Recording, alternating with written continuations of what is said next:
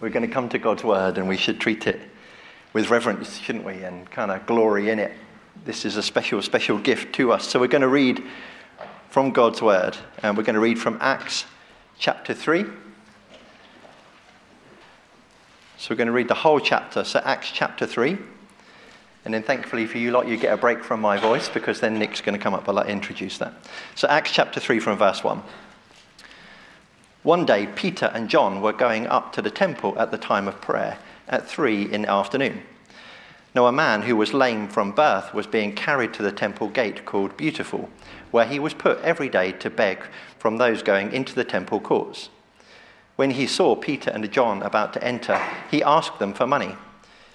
Peter looked straight at him, as did John. Then Peter said, Look at us. So the man gave them his attention expecting to get something from them. Then Peter said, Silver or gold I do not have, but what I do have I give you. In the name of Jesus Christ of Nazareth, walk. Taking him by the right hand, he helped him up, and instantly the man's feet and ankles became strong. He jumped to his feet and began to walk. Then he went with them into the temple courts, walking and jumping and praising God. When all the people saw him walking and praising God, they recognized him as the same man who used to sit begging at the temple gate called Beautiful. And they were filled with wonder and amazement at what had happened to him. While the men held on to Peter and John, all the people were astonished and came running to them in the place called Solomon's Colonnade. When Peter saw this, he said to them, Fellow Israelites, why does this surprise you? Why do you stare at us as if by our own power or godliness we had made this man walk? The God of Abraham, Isaac, and Jacob, the God of our fathers, has glorified his servant Jesus. You handed him over to be killed, and you disowned him before Pilate, though he had decided to let him go. You disowned the holy and righteous one and asked that a murderer be released to you. You killed the author of life, but God raised him from the dead. We are witnesses of this. By faith in the name of Jesus, this man whom you see and know was made strong. It is Jesus' name and the faith that comes through him that has completely healed him, as you can all see. Now, fellow Israelites, I know that you acted in ignorance, as did your leaders, but this is how God fulfilled what he had foretold through all the prophets, saying that his Messiah would suffer. Repent then and turn to God so that your sins may be wiped out, that times of ref- refreshing may come from the Lord, and that he may send the Messiah who has been appointed for you, even Jesus. Heaven must receive him until the time comes for God to restore everything, as he promised long ago through his holy prophets. For Moses said, The Lord your God will raise up for you a prophet like me from among your own people. You must listen to everything he tells you. Anyone who does not listen to him will be completely cut off from their people. Indeed, beginning with Samuel, all the prophets who have spoken have foretold these days, and you are heirs of the prophets and of the covenant God made with your fathers he said to Abraham, Through your offspring, all peoples on earth will be blessed.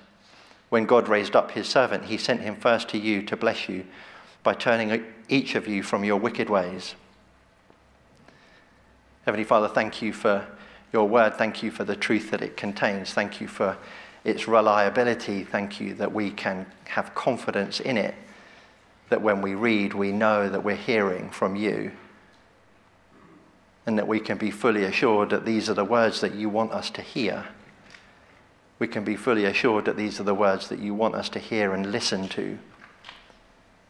And we thank you for that in Jesus' name. Amen.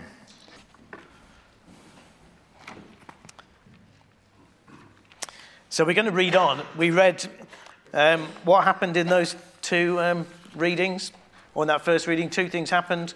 Um, there was a miracle um, and there was a preach um, of sorts. And now we'll find out. We're going to read Acts chapter 4. It's page 1095, not all of it.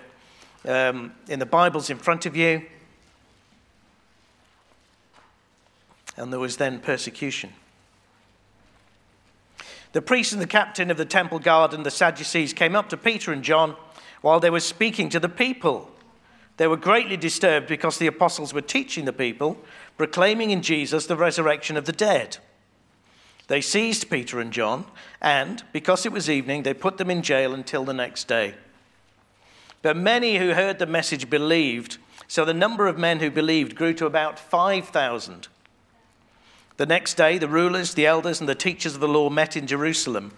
Annas, the high priest, was there, and so were Caiaphas, John, Alexander, and other of the high priest's family. They had Peter and John brought before them and began to question them. By what power or what name did you do this? Then Peter, filled with the Holy Spirit, note, said to them, Rulers and elders of the people, if we are being called to account today for an act of kindness shown to a man who was lame and are being asked how he was healed, then know this, you and all the people of Israel. It is by the name of Jesus Christ of Nazareth, whom you crucified, but whom God raised from the dead, that this man stands before you healed. Jesus is the stone which you, the stone you builders rejected, which has become the cornerstone. Salvation is found in no one else, for there is no other name under heaven given to mankind by which we must be saved. When they saw the courage of Peter and John and realized that they were unschooled, ordinary men, they were astonished and they took note that these men had been with Jesus. But since they could see the man who'd been healed standing there with them, there was nothing they could say. So they ordered them to withdraw from the Sanhedrin and then conferred together. What are we going to do with these men? They asked. Everyone living in Jerusalem knows they have performed a notable sign, and we cannot deny it. But to stop this thing from spreading any further among the people, we must warn them to speak no longer to anyone in this name. then they called them in again and commanded them not to speak or teach at all in the name of Jesus. But Peter and John replied, Which is right in God's eyes, to listen to you or to him? You be the judges. As for us, we cannot help speaking about what we have seen and heard. And after further threats, they let them go. They couldn't decide how to punish them because all the people were praising God for what had happened. For the man who was miraculously healed was over 40 years old. He was positively ancient.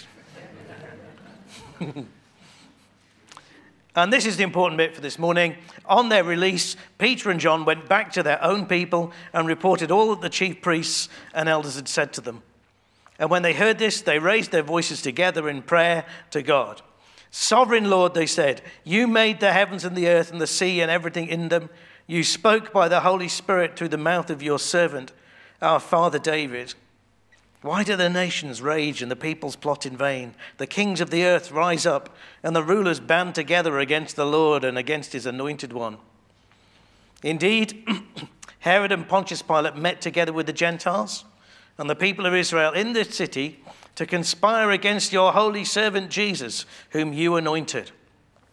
They did what your power and will had decided beforehand should happen. Now, Lord, consider their threats and enable your servants to speak your word with great boldness. Stretch out your hand to heal and perform signs of wonders through the name of your holy servant Jesus. And after they prayed, the place where they were meeting was shaken. And they were all filled with the Holy Spirit and spoke the word of God boldly. Let me pray. Father God, thank you for your word. Thank you for the tenacity of Christians that we've heard about, and we pray that we will be shaken and filled with the Spirit and speak the word of God boldly. Speak to us, we pray, in Jesus' name. Amen. Okay, we're looking at prayer in the book of Acts. So we're picking up the episodes where there is an emphasis on prayer. Um, so, one of the things we're not doing today not focusing on the miracle as it stands, we're not um, focusing on Peter's speeches as it stands. That would be another study of Acts in its own right. We to go through and look in, in the speeches. We're going to concentrate on the prayer material. And I want to ask this question what do we most need to learn about prayer? What do you think we most need to learn about prayer? And there are probably all kinds of things we most need to learn. But maybe what we need to learn is what it is to be totally dependent on prayer. You see, I think that we think that most of the time we've got most of life under control. In other words, most of the time I don't need the Lord to intervene, I've got it in hand. And maybe that's why our prayer lives are so lethargic.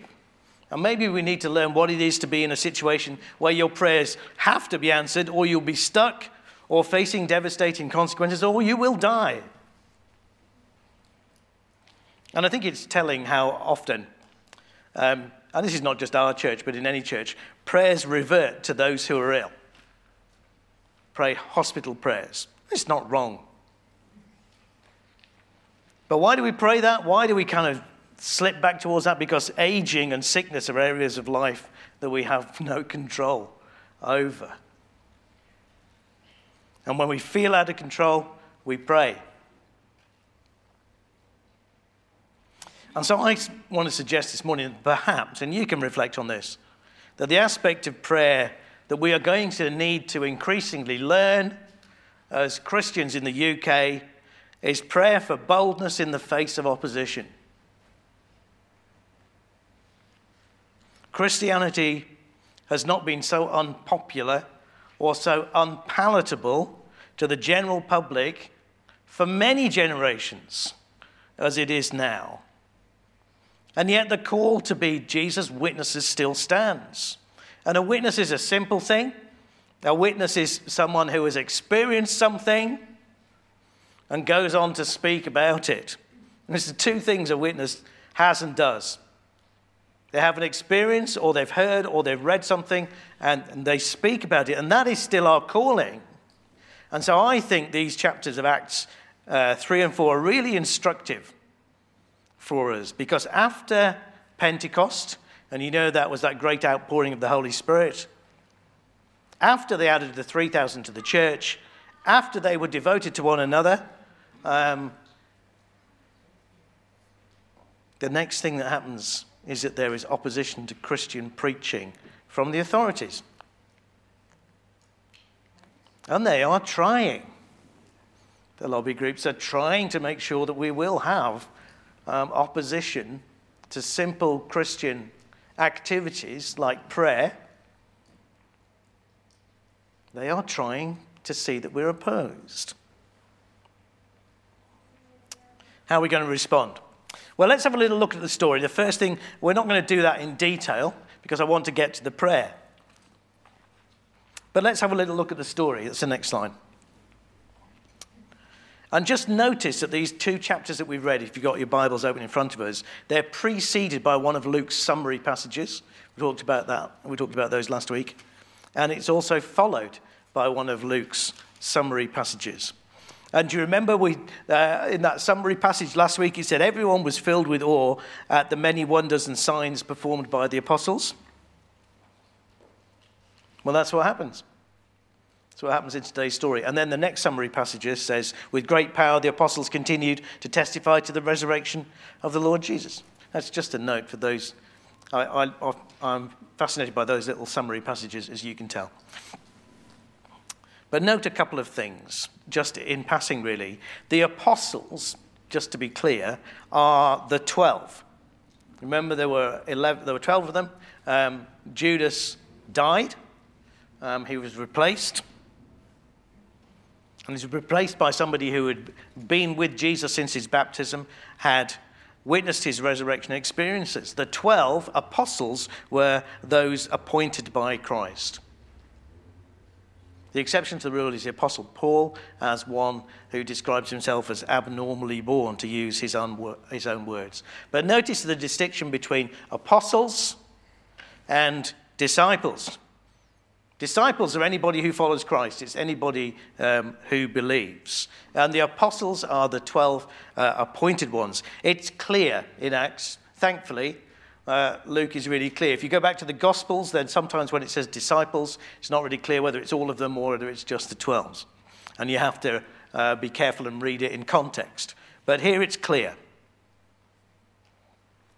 And so it's clear then that it is the apostles, it is the 12 who are performing the signs and wonders. Okay? Again, you can follow this through the rest of the book. They are not the only people, but in the main, it is the apostles who perform the miracles. And actually, in those two little summary passages, it is explicit that it is the 12 who are uh, appointing, uh, who are performing the miracles. What I'm suggesting is that there is a foundational ministry, a miraculous ministry of the apostles. As we've said before, Luke's more interested in teaching us history than laying down patterns, but I think this much is pretty clear. and the 12, uh, plus Paul, they do miracles never repeated in church history as far as I'm aware. Acts 19, God did extraordinary miracles through Paul, so that even handkerchiefs and aprons that had touched him were taken to those who were ill, and their illnesses were cured, and the evil spirits left them. That's a ministry, isn't it? I wonder who went round nicking Paul's aprons. Um, you know, somebody who was ill and kind of said, I don't know, uh, they sneak, sneak up on him and nick his handkerchief when he wasn't looking? and it's the apostles' teaching um, that is authoritative. So that's what the Sanhedrin are disturbed about. The apostles were teaching the people um, about resurrection from the dead in the name of Jesus. So I'm not saying there are no more miracles in the Christian church. It's not true. And there are other miracles outside the apostles um, in Acts, but they're sporadic. Um, and they come, I would suggest, in times of revival. When the Lord revives his church, miraculous things happen. There is no new authoritative revelation, authoritative revelation beyond the apostles, beyond the New Testament. But that doesn't mean that God can't miraculously guide us and guide his church. So it's just a few things to pick out of that story. Then the apostles are uh, arrested. The next slide. We were also told in that summary back in Acts 2 that the Christians were still going up to the temple, presumably for worship. And on one particular occasion, uh, Peter and John, they head for the temple and they heal a man who's lame from birth. And he's out there begging. And it's a touching little story because he will never have been in the temple. Because he was lame, he was seen as unclean. He has always been outside. Um, and now, when he's healed, he goes into the temple courts with Peter and John, and it says he was walking and jumping and praising God. Um, fulfillment of Isaiah 35, verse 6, if you want to look that up. It's a miracle of the kind of miracle that Jesus did. And then Peter speaks up and as I say, we're not going to look at the speech, it's a study for another day. But let's note in passing, he doesn't mince his words, does he? He's both sympathetic, he tells them they acted in ignorance. But he's direct, he tells them, You acted in ignorance, but you're not ignorant anymore. Um, and now it's time to do something about it. And that thing to do is you need to repent. It says to turn to God. And I guess that gives us a bit of a pattern for our Christian communication. We're not to be rude, but we're to, to be direct and tell people what they need to do at the end of it. Or maybe that's even you this morning, and you're here, you, you've heard it, um, and you've wondered about it, and you like being in church, but you've never done anything about it. And there comes a point where you have to repent. You have to turn to Christ and you have to trust Christ and what he's done for you on the cross. Salvation is found in no one else. For there is no other name under heaven given to mankind by which we must be saved. Must be saved. All religions are not the same. It is just illogicality to say so. Why do people say that all religions are the same? Because I guess they agree on the fact that it's better to be good than to be bad. I Guess they agree on that. And what they mean by good is perhaps broadly similar, but they are clearly different. Different in the nature of God, different in the name of God, different in the number of gods, just for starters. And more fundamentally, they differ on how you get right with God. One of the similarities, I guess, of the religions outside of Christianity is that they tell you you get right with God by your moral performance. Some you don't even get right with God, you just go through stages of life till you come to nirvana. But then they differ in, a, in a, uh, the religious rites and ceremonies they tell you you've got to do to get there. Only Christianity, and may I say only Protestant Christianity, tells you that God has made you a way to be right with Him that is not based on your moral performance. Only Christianity says that. The way and the payment is Christ. It is his perfect life laid down on a cross. So there is no point trying to water that down or smooth it over. And actually, why would you want to? It's a glorious thing.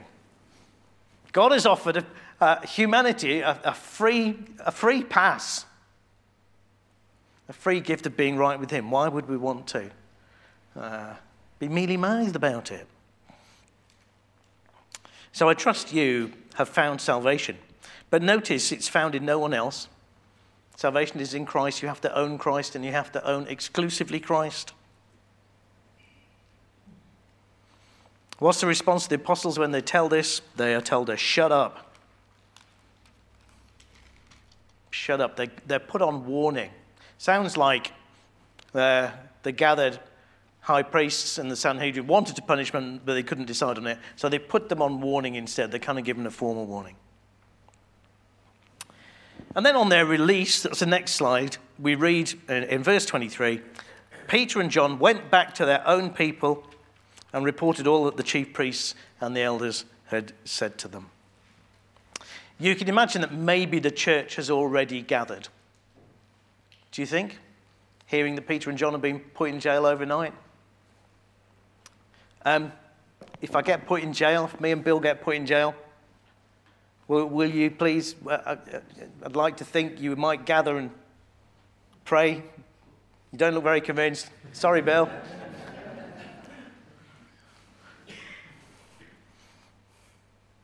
They go back to their own people. Own people usually mean your own family, your kin, your kin, your blood relatives, but they go back to their own people, their spiritual family, their brothers and sisters in Christ. And this is the key thing for today. How do they pray?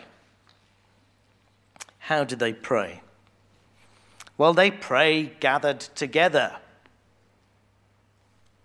They raised their voices together in prayer.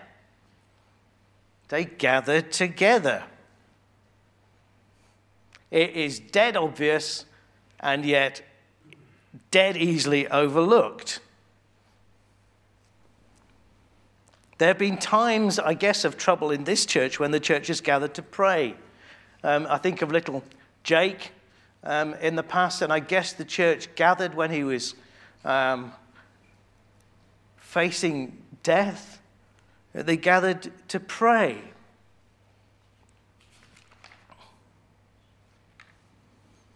And I guess at that point they prayed with one voice.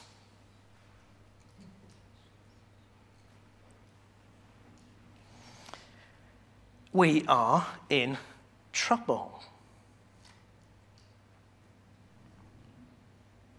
we are in trouble. We are facing becoming outlaws.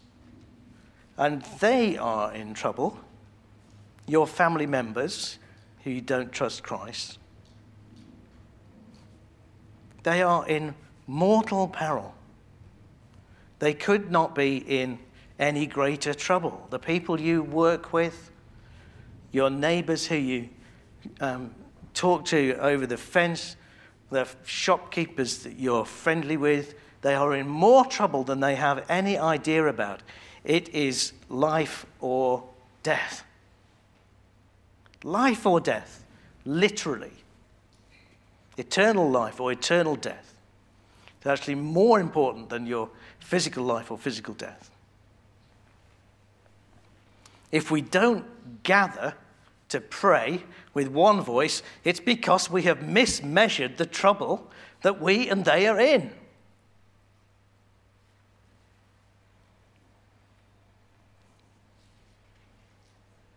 We have misestimated the trouble. Because when people are in trouble, they pray. If we don't pray, it's because we don't think we're in trouble. There were 24 at the last prayer meeting, prayer and praise meeting. If we count Eli, because, and I want to thank those who came, that was kind of multiplication by about a factor of three on the previous one. Well done. Thank you. It's a step in the right direction. But when Peter and John were arrested, church gathered. Second thing they do is they recognize the Lord's sovereignty. They address him, Sovereign Lord. They said, You made the heavens and the earth and the sea and everything in them. and actually, they go on to say, Herod and Pontius Pilate met together with the Gentiles and the people of Israel in this city to conspire against your holy servant Jesus, whom you anointed. Note this. Okay, it's important. Verse 27.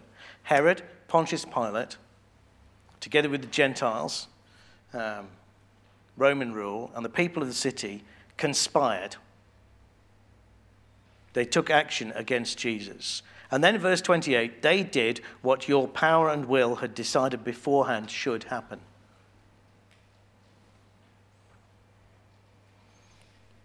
Simplest way to deal with this is to recognize that God is sovereign, take this at face value, and work outwards. The Lord had decided beforehand what should happen by his power and his will. And he carries it out. Herod and Pontius Pilate also willed the death of Jesus, and they are responsible for it, but it was the Lord's will ultimately that caused it to happen. That's what Peter says. Well, actually, that's what the whole church prays, actually, isn't it? So in Ephesians 1, we're told that the Lord works out everything in conformity with the purpose of his will. The Lord has a plan to bring all things under uh, the headship of Christ, and he works out everything. All things, it says, all circumstances, um, down to the tiniest detail to that end. And I think it's simplest to start with that truth that God is sovereign over all things. All things come to pass because the Lord willed them to happen. And work outwards. How then do we have real choices and held responsible? Well, we're not told, but we realize Herod and Pontius Pilate did, and they're still held responsible. That is a mystery, but we do make real choices. We are responsible for them. Does that mean the Lord ordains evil things? Yes the death of Christ, the primary one amongst them. But he is not evil, nor does he do evil, nor does he condone evil. The Lord is absolutely sovereign. He's either in control or actually he's not in control. Because the alternative view of this is to say that actually people have a kind of free will that is independent of the Lord's will. We have absolute kind of uh, freedom uh, of the will. Well, if that's true, then the Lord cannot uh, be assured to bring about any kind of circumstance because any person could stand up and, and get in the way. So it's important, I think, and one of the writers I read said this, it's important, particularly under when we come into times of persecution, to recognize that God is sovereign. That means that He has planned everything uh, that goes on and that he is in control of everything that goes on, and also that he has the capacity to answer prayer and to change the circumstances in which we find ourselves. If we insist that people have free will, then God is not actually in control. The kind of. It's the second thing. Third thing. They recognize that the Bible promises opposition. So they quote, um, they quote Psalm 2. Now, I don't know about you, I don't think they all sat down and said exactly these words. Do you? He says summary. But somebody in the midst of that quoted Psalm 2. Why do the nations rage, the peoples plot in vain? Kings of the earth rise up and the rulers band together against the Lord and against his anointed one. It's David writing about his own experience in Psalm 2, and yet it's prophetic, it speaks about Jesus. So the Bible knows that Jesus was going to be opposed. In fact, it was important that Jesus was going to be opposed. And Jesus himself tells us that we will face the same. You will be handed over to be persecuted and put to death, and you will be hated by all nations because of me. That's what Jesus says to his disciples, not just to his apostles.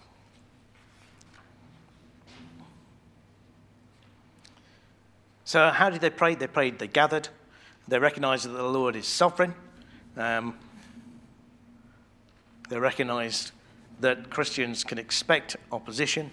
And then the next slide, really briefly, they recognize that the servants are not greater than their master.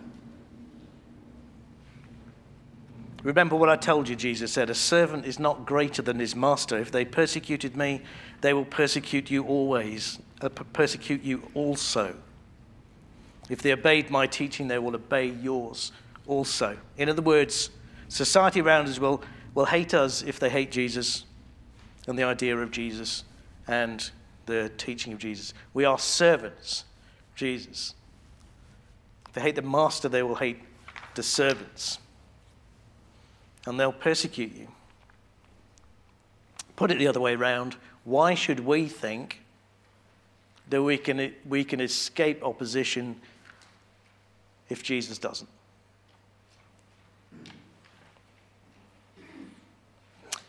And then they ask for boldness. Now, Lord, consider their threats and enable your servants to speak your word with great boldness. Why does the Lord need to consider their threats? I think he's, they're just saying what the psalmist says Lord, look at what they are doing to us. Look at what they are doing to us. And I think if you read the Psalms, you'll find that's, that's an entirely legitimate kind of prayer to go to God and say, Look what kind of trouble I'm in. Psalmists do that time and time again. And implicitly, they say, Take notice, Lord. It's okay. And who are we? The petitioners, servants. Servants of the Lord. We're the servants in God's household while the master is away, aren't we? To use those kind of parables of Jesus, we're just the servants in the household while the master is away, responsible for it, making sure that everything is done and in order. But we're just servants. And what do we need? We need boldness. Boldness to speak his word. Great boldness, actually. What would it be like if next Sunday you, you came back to church and you said, I had this amazing opportunity to talk about Jesus this week. I, I don't really know how it happened. You can talk to Lee in his conversation about pensions. Is that okay? Yeah. Don't know how that conversation came about. And you came back and you said, I could have missed it, but something kind of just prompted me. And you said, Well, usually I would have just had my head down, but this time I thought, you know, I'm, I'm going to say something. And then the words just came. It was amazing. I don't know where they came from. That's what we're asking God for asking for opportunities, eyes to see them, courage to take them, wisdom to know what to say. We're asking Him to take the load, to take the strain, and we will come back and say, Had an opportunity, don't know where it came from. Had courage, and I don't know where it came from. And I, well, you do. And I had words. He takes the strain. That's what we're praying for. And they pray for miracles, and we can pray for miracles. Don't know what we said about the apostles. We're not in on a period where the apostles are doing miracles like that. But notice that quite often in, in, in other cultures outside um, the white Western world, people are convinced by dreams of Christ. Um, and we can pray. But one writer said this notice here that while the servants see themselves as responsible for the proclamation, they see God as the one who spreads out his hand and performs miracles. There you go. And what happened? So, prayer was answered. Next slide.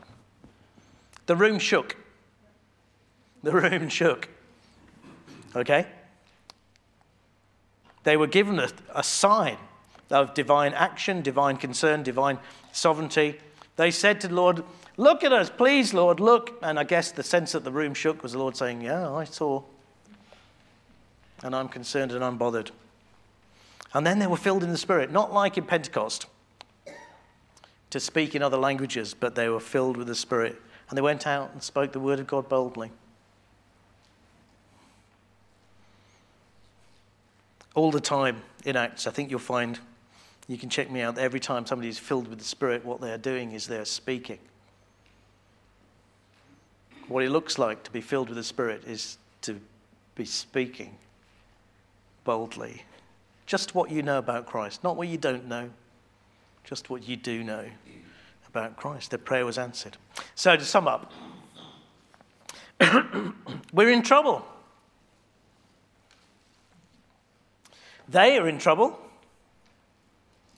And those people in your family, they are in trouble too. Deep, deep, deep trouble.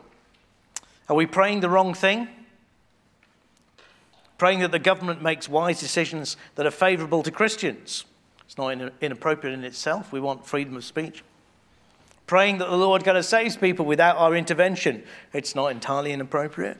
But if we are not praying for boldness to open our own mouths about Jesus, we are praying wrongly. We are praying wrongly.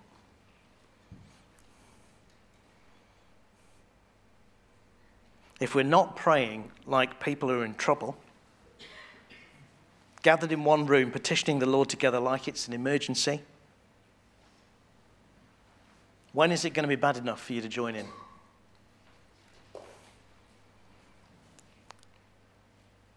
If we're not doing that, praying wrongly. So let's pray now.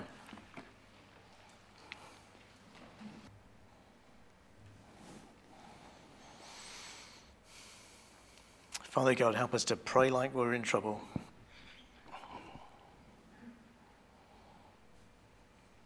And we recognize you are the sovereign Lord. You are God in control of all things. And we give you praise that we know that down to the lawnmower. Well, what a great gift. You are in control. And we honor you as our, our great God who has all things in his hands. And Lord, our hearts are in your hands, and we ask them that you change them. Because we want them to be more in love with you. We want them to be more burdened for people who are lost without Christ. And I pray, Lord, for those who are sitting here without Christ this morning, sitting on the inside the church, but, but outside because they've never trusted Christ.